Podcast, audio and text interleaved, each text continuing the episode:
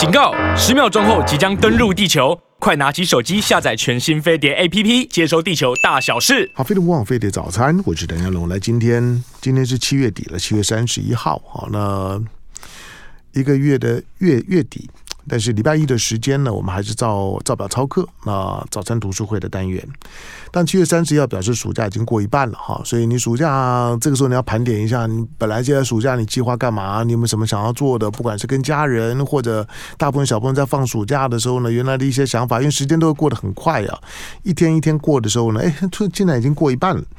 好，那今天礼拜一的时间，早餐读书会的单元呢，我我照例呢，我会我会挑挑本书呢，跟大家分享。那希望呢，书的内容呢，除了对大家呢有启发呢，有增长之外，但最重要还是鼓励大家阅阅读。就像最最近，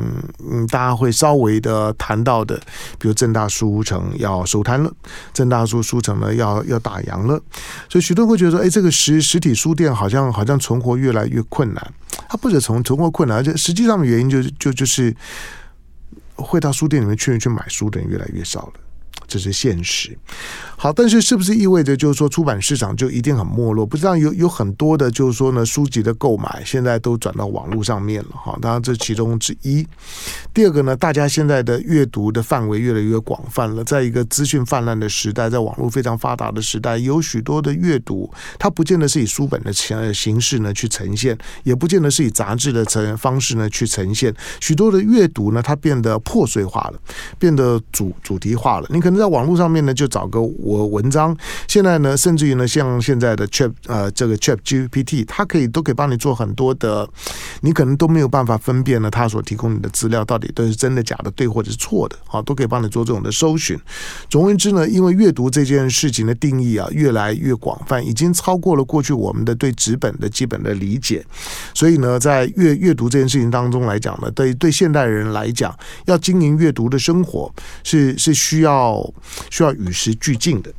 好，但不管怎么说，我们今天挑的这本书呢，这本书呢叫做呢《千脑智能新理论》，千脑就是就是一千个脑子的意思啊，智智能。它的英文的英文的书名呢就是很简单了，《A Thousand Brains》。好，那作作者呢，作作者是是谁？这个这个这个作者呢，杰夫霍金斯。好，那我我待会儿呢再请我们的来宾呢的介绍这本书，也介绍一下作者。书呢是。新出版，新呢，天上的星星的星，新出版。因为我第一次介绍新出版的书，好，不过在我们现场的来宾呢，因为我看着我觉得很面熟，他说他以前有有来过，你以前能说那天天下文化的时候，对，好，来，那现在呢是新出版的总编辑呢邱慧金，欢迎，欢迎好，呃，大家好，这个飞碟早餐的各位听众朋友，大家早，好，慧金，因为新出版，我刚我刚问说新出版，这是这这是什么时候的出版社？他说二零一八年。二零一八年，那为什么第一次拿到新出版的书呢？他他说我们是读书共和国的系统啊，那我就懂了。因为读读书共和国，郭社长那是个怪物啊，他他把一个一个一个读读书共和国的这个出版集团，现在已经是已经搞得家家大业大，而且你们现在应该有有应该有四次的几个书系吧？有。品牌以品牌计算，嗯，对，嗯，可怕。好，当然就是说读读书共和国有有几个书系对我来说是喜欢的，就是说符合飞碟早餐的调性。好，那这个呃新出版主要是以以财财经、商业理财跟心理励志。那现在新开创了一个科技创新，嗯嗯。所以你们你们每一个书书系，反正大大家。各凭本本事去去找书，对啊，所以我们其实品牌之间也是算是竞争者，啊、对、哦、对。但是每一个品牌经营者，他还是会有他专业背景的一个所长所在。嗯，所以呃，基本上我是呃，因为以前公司的关系，所以我可能会选呃商业理财跟心理励志比较多，嗯、我就比较不会去做医疗类的，嗯、所以还是有他的强项所在。嗯。嗯，那你们你们彼彼此之间会质疑对方踩线吗？其实常常看得到，因为这也算是人性嘛。嗯，那呃，就可能会知道说，哦，原来有哪些人可能会 copy。嗯，对，那可能就是嗯，知道这件事情。嗯，对。好，来，我们回到呢，回到这本这本书，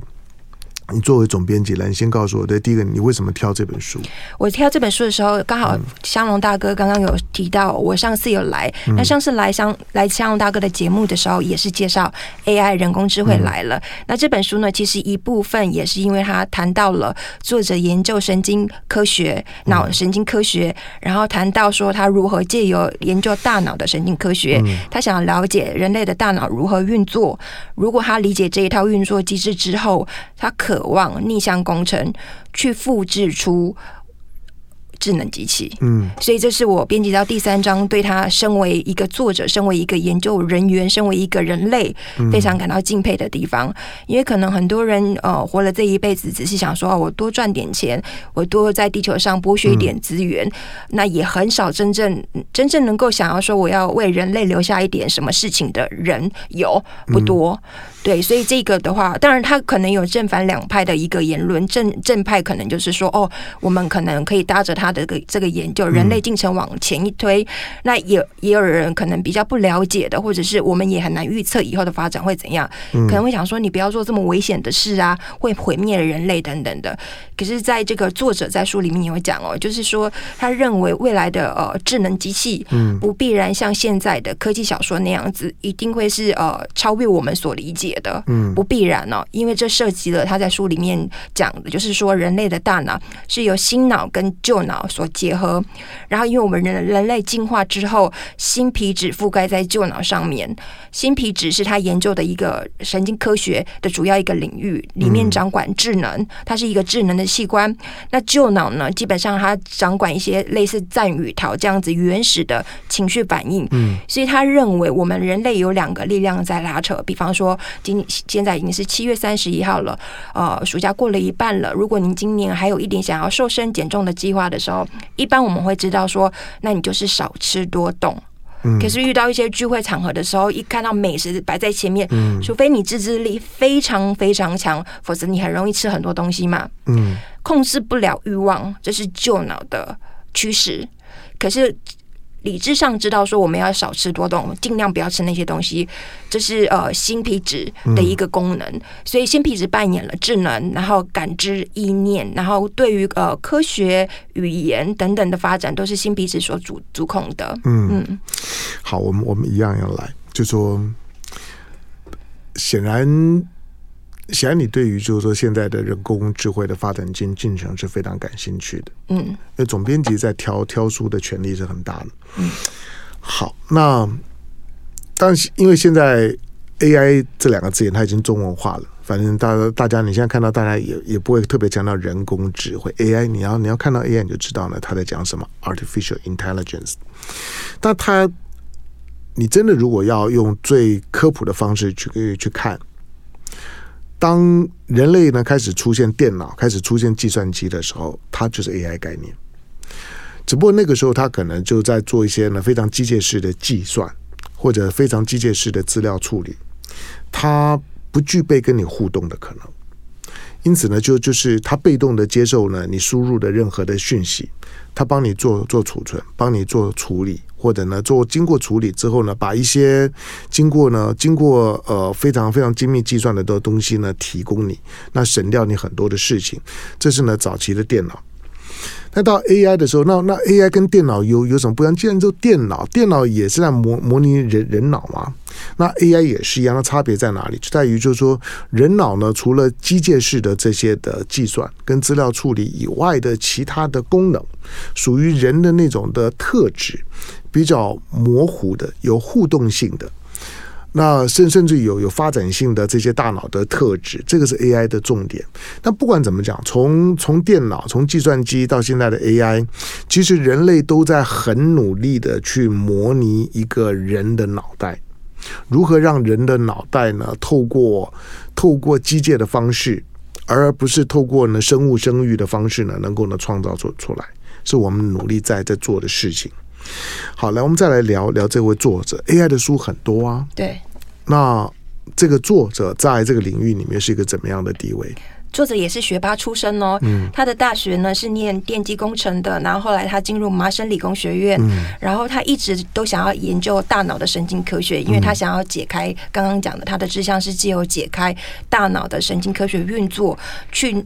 以便以后能够，这是现在目前目前的阶段，以便能够逆向工程去制造出智能机器。然后他在英特尔也希望可以去申请到一个这个研究大脑神经科学的一个职位。可是英特尔毕竟是一个商业公司，所以没有办法给他这样的一个职职位哦。所以他后面呃就是呃开始研究这个叫呃伯克莱教授大学呃开始研究大脑的神经科学。然后他在一九九二年的时候创办了一个叫 Compound。Computing 的公司，嗯嗯、就是以前呃，我这个年代大学毕业的时候，PDA，像龙大哥还记得 PDA 吗？当然知道。对，嗯、啊，那那时候手上的那种的基本上面的，就就是帮你做一些基本的手手持式的记事本啊等等之类的。对，日程计划。那你想，我还记得 PDA 那个年代，其实我们的电脑还是 IE 那个年代，嗯，所以一般人其实如果说你是呃电脑的这个手机的原生世代的话，大概很难想象我们这个还有什么 IE。一四八六这个年代长大出来的、哦，他在呃一九九二年，你会想那个时候，可能一般人家家户里面连桌机都还不普及的时候，他就创办了一个 PDA。他那时候所构想的世界是说，以后每个人的口袋里面确实真的会有一部电脑、微电脑，他不知道长得什么样子。然后他那时候呃，因为可能以前工作的关系，有机会跟英特尔的人去发表一场演说，然后也跟英特尔的人说了他的。以后对于这个电脑的构想，嗯，然后当然这个 Gordon Moore 就是英特尔创办人，已经已已经离世的，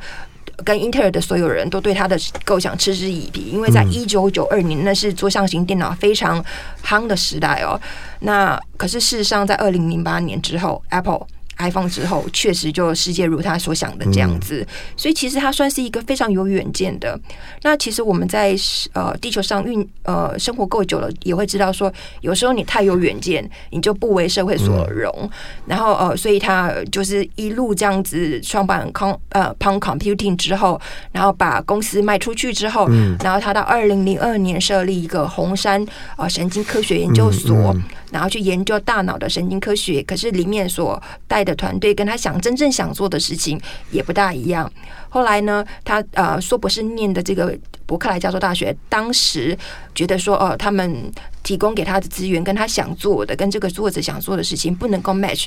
所以没有办法给他一个很好的资源。可是二零零二年运作了十几年之后呢，伯克莱加州大学把他的这个创办的红杉神经科学院。并入了，所以现在他并入的这个二零零二年创办的那个红杉科学研究所，现在在伯克莱加州大学里面。然后他又重新创立一个，就是现在 Numenta 公司专门研究神经科学的公司，到目前已经运作了快二十年了。嗯，好，但这些年的时间，对人人类的人类的最大的进展，其实就在资资讯科技上面。那资讯科技到了现阶段来讲呢，AI 尤其在二零一六年，AlphaGo 对 AlphaGo 出现了之后，大家知道呢，在一些的基基础的运算力上面，我我们知道人脑呢跟电脑已经没有办法相相提并论，但是现在呢更进一步的是对于人脑的模拟，能够模拟到怎么样的地步？呃，当当这种的人工人工智慧，它本身对人脑的模拟到越来越接近的时候，接下去大家在处理的就就就就是人人机界界面了，就是人跟机器的合而为一。许多你在科幻电脑当中所看到的，大概就是现在马斯克呢在在在做的另外一项的研究。我我在想，如果如果我的身体照顾得好一点，在我的有有生之年，我应该都会看到这些东西。嗯。听起来有点惊悚，不过它是现在进行时。我们现在绝大部分在谈的 AI 都是市场炒作的概念，都都是不管你在你在你在谈的台积电啊，或者你在谈的辉辉达啦等等，都是些市场炒作的概念。但是我们在在跟大家说的，不是市场当中哪一只股票或者哪一个企业的我问题，而是告诉你，就是说现在 AI 的人工智慧它的发展的逻辑，以及呢。那个堆堆叠的那个知识的过程呢，到底是怎么形成的？好，这本书呢，大概很有很有参考的价值哈。这个这个呢，出版社呢是 Star 哈，就它是读书共和国的系统新出版。那千脑智能的新理论 A Thousand Brains 呢是它的英文的原原名。这本书呢是 Bill Gates 呢在二零二一年呢在疫情期间，二零二一年的就是说呢圣诞圣诞季的时候呢他的阅读清单的选选书。好，我进了广告，广告回头之后呢，继续在我们现场呢为大家导读这本书的是新出版的总编辑呢邱慧金。好，飞碟播报飞碟早餐，我是陈家龙。来，今天星期一的时间来挑的这本书呢，《千脑智能新理论》。那作者呢，杰夫霍金斯啊，刚刚我又特别请在我们现场的现场的新出版是这本书的繁体中文版的出版社新出版，新出版呢是读书共和国的系统，在我们现场是新出版的总编辑呢邱慧金。好，因为书书是他他挑的，我请他来来为大家呢做导读。好，那嗯。当然，有关于有关于人工智慧的书，现在非常多，蛮多的，非常多。尤其是今年的这个 Chat GPT 出来之后，嗯，工具型的、概念型的，对，就是说 AI AI 之所以当红，就是说，因为现在的现在的大大数据的数据库已经大到可以让让 AI 的运运算速度、电脑的运算速度只要够快。它可以在你完全没有察觉的非常短的时间之内呢，开始跟你做某种你以为的真实的互动。其实那些互动，包括他的情感面的表达，你甚至会觉得他对你是很温暖，是很理解、很有同理心的。他他甚至也可以跟你做一些，你如果不看着他，你无法你无法想想象，就是说呢，他其实只是一台机器。尤其现在我们努力的，就像马斯克努力在做的，把所有的机器人都做得尽可能的像人，那表示我们我们在对机器在所谓的 AI 的情感的需求上面，我们潜意识里面的所有的消费行为都希望它能够扮演一个像人一样的角色，所以我们尽可能把它做得像人。好，那但是不管是这些的计计算。我说，现在所有的所有，包括呢，包括我们在使用的 ChatGPT，你仍然必须要知道，它是一个快速运算的结果，它不是标准答案，只是在它资料库里面，它能够抓到什么，它就把它能够拼凑出一个，好像我们常常开玩笑讲的，就是一本正经的胡胡说八道，都有都都都都有可能。那人跟人的品质或者人的人的训练，未来的重点在于，就是你有没有能力呢？对 AI 下达一个很精确的指令，让他去做你能够希望他精确执行东西，以至于他能够在浩瀚的资料库里面呢找到找到对你有有用的东西，同时呢组织成一个呢你想要的东东西，而这个东西是有价值的。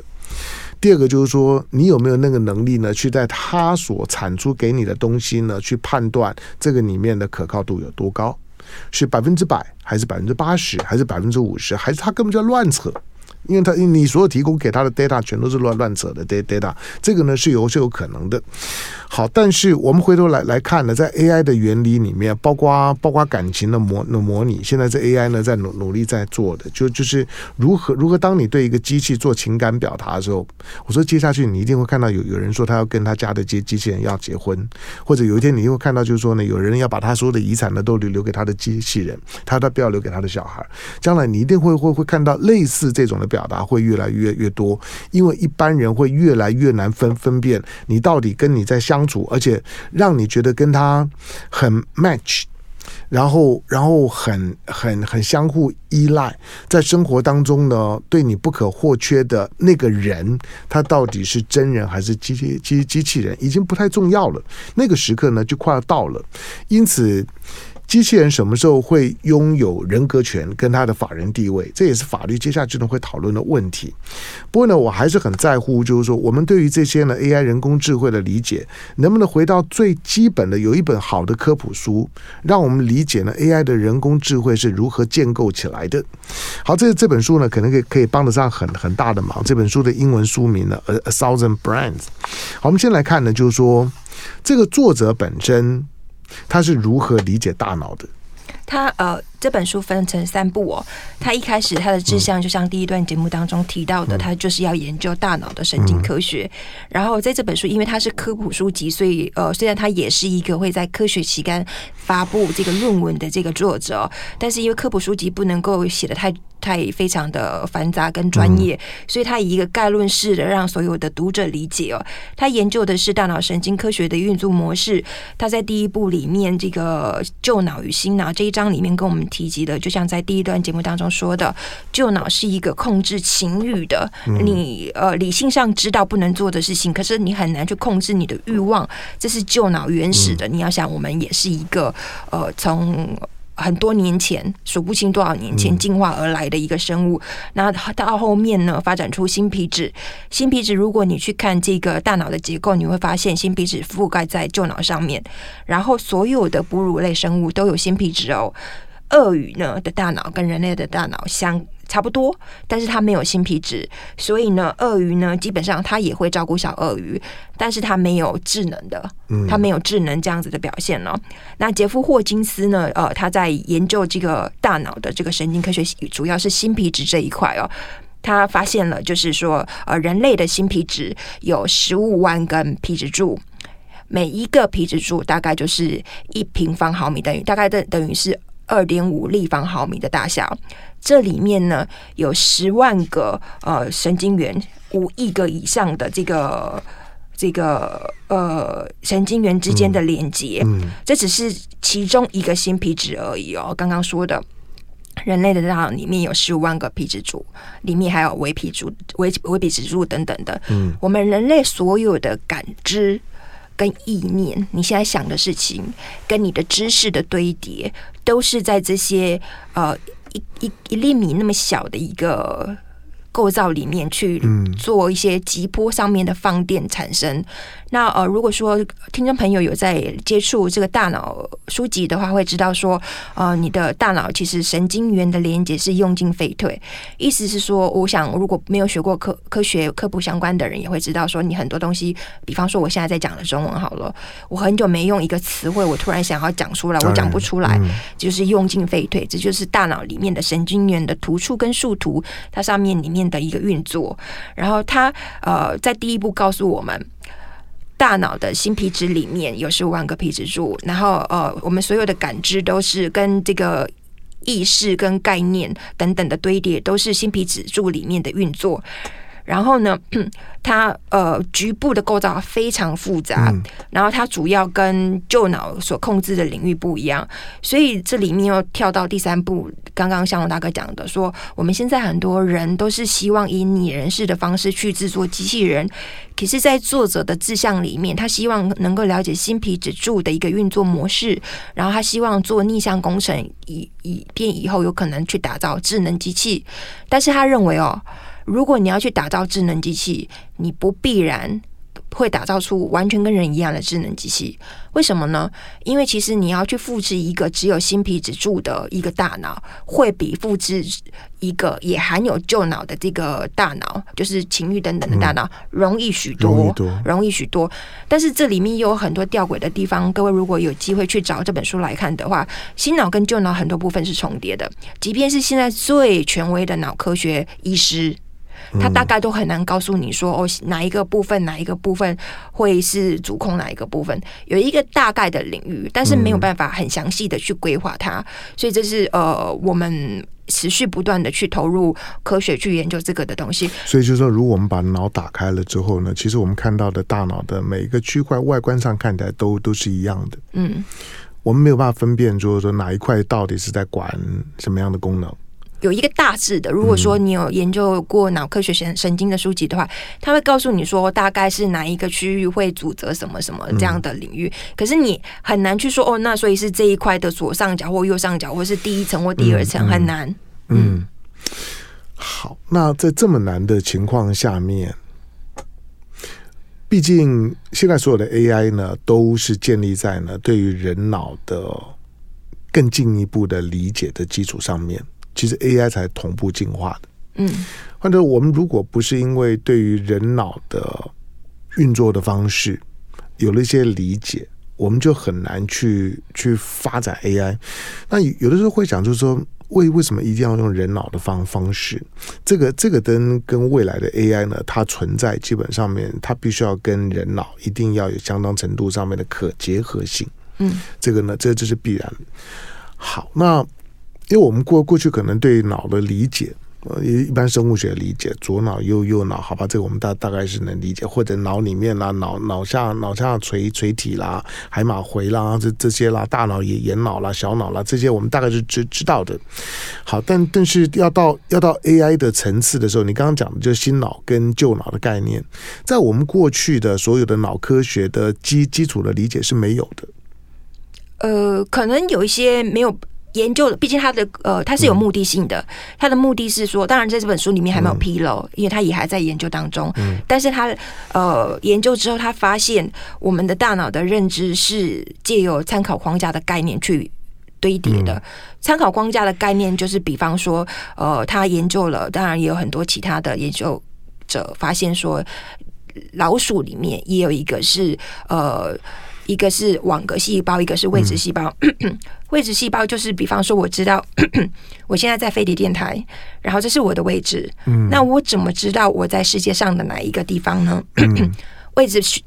呃细胞必须相对于网格细胞，嗯、所以网格细胞就类似于我们的经纬度。嗯，然后所以这这个概念就是说，你有一个地点，然后你相对于经纬度，你知道说你人在世界上的哪一个位置，这是参考框架。嗯。运用在学习跟认识上面，比方说，我们每个人都学过英文。嗯，我们最基本的假设这样想好了，我们的位置细胞是什么？A B C D。嗯，是这样类比的。作者不是在这样讲，但是我以这个以类比的方式帮助各位听众理解。嗯，A B C D 学了 A B C D 之后呢，单字学了单字之后呢，句子句子之后呢，整个片段，然后整个文章，然后你能够写。嗯所以，我们不管是以一个我们可以看到实体的知识，跟看不到实体的知识，比方说怜悯心，嗯，跟民主，民主当然说，如果你看到人去投票，它是有一个实体的。可是，你如何理解民主的概念呢？你如何理解微积分这样的概念呢？都是因为我们大脑上面在运作的，有一个参考框架的堆叠。嗯，然后，其实在这本书的第一部的最后，他婆述了说，哦，他。去认识了新皮质这样子的运作概念之后，我看到最后，我编辑到最后，我会发现说，哇，那我对于人脑如何运作，然后如何去学习，更有知识上面的了解了。而且，其实某种程度来讲的话，这也能够帮助说，哦，不管你自己的学习，或者是你家中有小孩子的学习，你可以理解说，哦，原来我们人脑是这样子运作的。你只要把框参考框架堆叠好之后。然后你会发现很多个领域里面的专家，因为他的参考框架堆叠的很好，嗯，他有时候说的话，虽然他说的可能都是中文，可是我们完全听不懂。比方说数学家，如果是很厉害的数学老师，他可能教了一堂课，你也听不懂他在讲什么。这就是他在数学这个领域的参考框架堆叠的很好。嗯嗯，好，当大脑。大脑可能比宇宇宙要更复杂，虽然算就在我们一个一个一个头头壳里面，但当人类现在研究的时候呢，其实我们到现在为止仍然没有办法精准的去掌握到。第一个就是在在生命诞生的某一个时刻的时候，大脑是如何被被被启动的？你的你的你的灵魂，你的主主体性是如何进来的？在一个在一个精子跟卵卵子卵子的一个受精卵的发育的过程当当中呢，生命在哪一个时刻呢被认定？同时，它开始有了主体的意识，然后开始呢逐渐的演化成一个生命的个体。这第一个，第二个就是说呢，储存在大脑里面的这些的资料，它是怎么样去去存放的？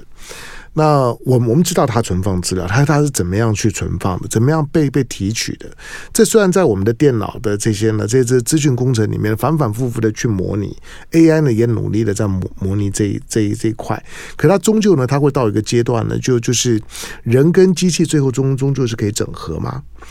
有没有有没有？那到底是一个太科幻的想象，还是人机真的有可能整合？我不知道作者怎么看。最后就就是记忆可以保存嘛？如果人机可以整合了，它就出现了一个很很终极的问题，就是在我唐湘龙的脑袋里面所所存留的，不管我平常会不会想起来，存留在很深的我这一生当中的记忆。包括呢，可能我我在某某些领域里面还算是有一些的专专业，这些专业不会因为我的我的死亡，它就化为乌有。它有没有可能呢？都存起来之后，将来商品化，或者？有一天呢，我们都把它呢存留下来之后呢，可以集中的让孩子们在受教育过程变得更更更容易。我可以用记忆，就像在灌灌电脑、灌资料一样，一次的呢就都灌给了某一个人。这些呢都是未来呢在 AI 科技当中呢真正的很有想象力的部分。你认为不不可能吗？不，我认为都有可能。进广告回头聊。好，飞碟文化飞碟早餐，我是梁家龙。来，今天的在这本书很有意思，来千脑智能的新理论。那作者呢是杰夫霍金斯，啊，出版社呢的 Star 啊，就是新出版。天上的星星的星，它是读书共和国的系统。那今天在我们现场为大家导读这本书的是出版社的总编辑呢邱慧晶。好，慧金刚问说，这当这本书里面，因为因为他他是这方面的专专家，而且经营已经非常非常久了，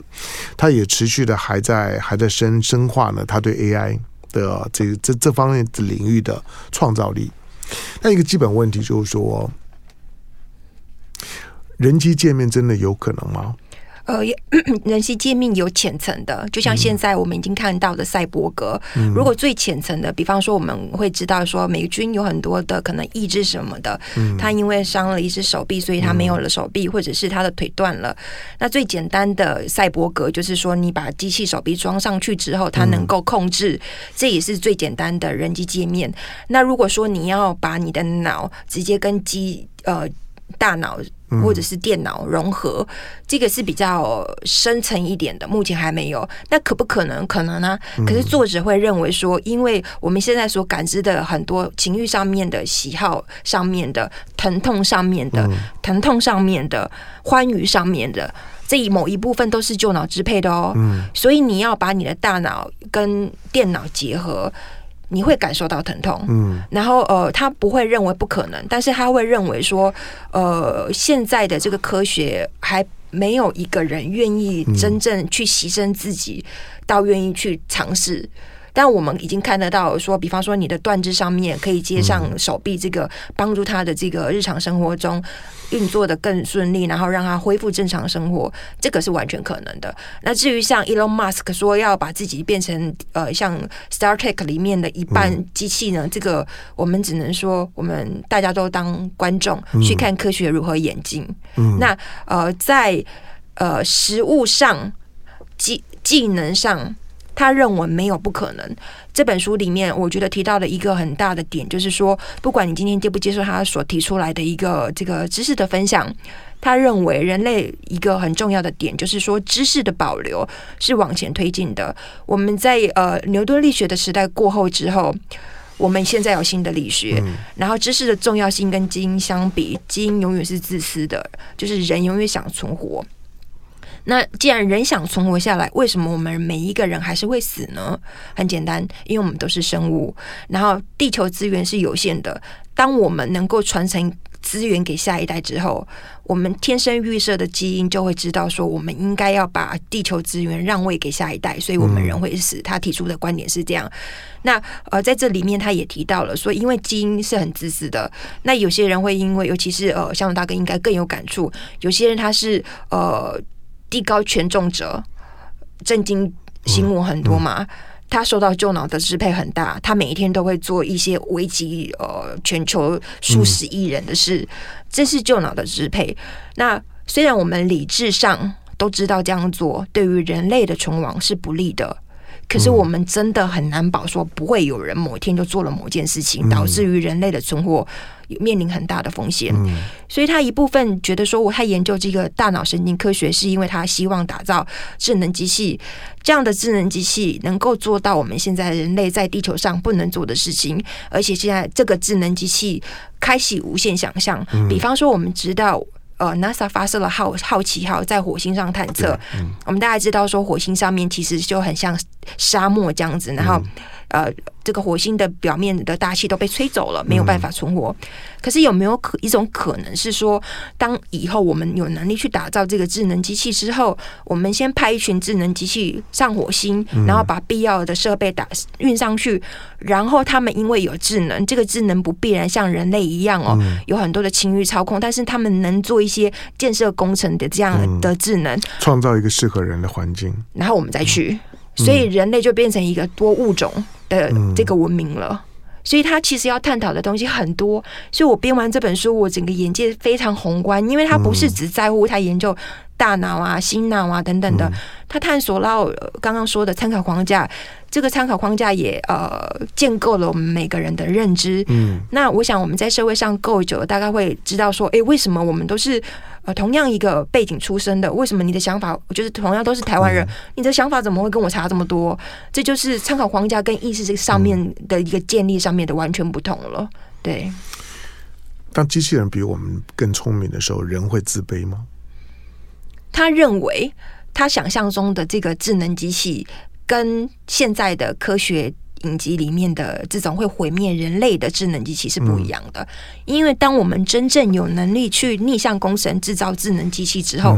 我们可以选择不做那样的智能机器，嗯，就是不会因为目标错位。目标错位的意思就是说，哦、呃，机器人想做的事情跟我们当初设计他想做的事情不一样，所以他会进而毁灭我们。那他能够进而毁灭我们，还有一个前提就是说智能爆发。智能爆发的意思是说，我们当初设计。给他的智能就这样的框架里面，嗯、结果他居然大爆发了，嗯、超越了我们当初设计给他的一个范围限制，嗯、然后他自己变得更聪明了。对，嗯、他认为这两个都是目前为止都是算是一个还不大可能是这样做的。当我们真正有能力去理解。呃，人脑的运作，然后能够去打造智能机器的时候，他认为我们是有选择权的。嗯，对。那其他的都当然就是对于所谓的科幻机器的一个幻想。嗯，他无法反驳，因为这不是事实。那因为他也没有办法拿出事实的东西去反驳他，嗯、所以就会变成很多迷思。这也是他里面谈到的一个概念上面。对，因为我们我们我们在在理解 AI，跟也许科幻片看看太多了，就是。总有一派呢是认为 AI 呢会把人类带上毁毁灭，以它的发展的速度跟方向，AI 的失控是必然的。我们现在都认为就是说 AI 它它所有的指令都还是人人人给的，所以呢基本上面它都还是在为人服务的，它只是一个像人的机器，但基本上面是为人服务的。可是以它的发展进程来讲，大家总是在担心，就是说它会有一天它就有了有了它的自主意识。但对作作者来讲，认为是不会的。他认为，诶、欸，他没有办法下很大的定论。嗯、但是在这个辩驳当中，嗯、他会认为，即便有这么一天，也是因为人的私欲去把它导成这个样子的。那那就有可能啊，人对人当然会啊。对，我我我当然会努力的让那个机器人最像最像人。最重要是他要有欲望啊！你知道人，人人跟人互动，如果如果那个机器人是一个没有欲望的生生命。他对你再温暖，你都不踏实。嗯，那个人是会有有可能，一个成功的机器人是会可能 想要去陷害你，想要占你便宜，想要想要想要在某些方面来讲，想跟你竞争，甚至想要取取代你。你那个那个那个互动才会有真实感啊。但是在他目前的认知里面，这样子会出于自己本身意识，想要来压倒你的这样的机器人，可能还没有。我们就假设，假设我们真的能够制造出一批机器人大军，他们真的能够上战场，最后可能是下指令的那个人类去危害我们人类，而不是制造出来的机器人大军。没错。所以其实又回到说，人类生存的危机。是因为我们人脑里面有新脑跟旧脑，我们的旧脑不受控制的部分太多了，尤其是很多位高权重者，他在呃因为自己的私欲的关系，他可能会牺牲别人的这个权益，所以其实这回到教育上面的普及，对，最原始的就是回到教育上面的普及，对，非非常难，因为因为我们我们现在基于基于人道的精神，我们没有办法对每个人的大脑呢进行。过滤筛选，嗯，嗯呃，能够得出一个人大致上面的你的、你的、你的大脑的运作的状况。所以人人跟人之间的差异性的存在，是我们生活在在一个人类社群里面，你基本上面就必须要接受的事实。我跟在我们现现场的来来宾的邱卫金呢，就是很不一样的脑袋。好，但是在一个 AI 的时代的时候呢，它可能是另外的课题，就是你也许可以让它变得跟你一样，但但是那个是你期待的嘛？好，但不管怎么讲，当 AI 开始进到我们我们生活的时候呢，它开始出现了各种可能。刚开始你可能会感受到的是便利，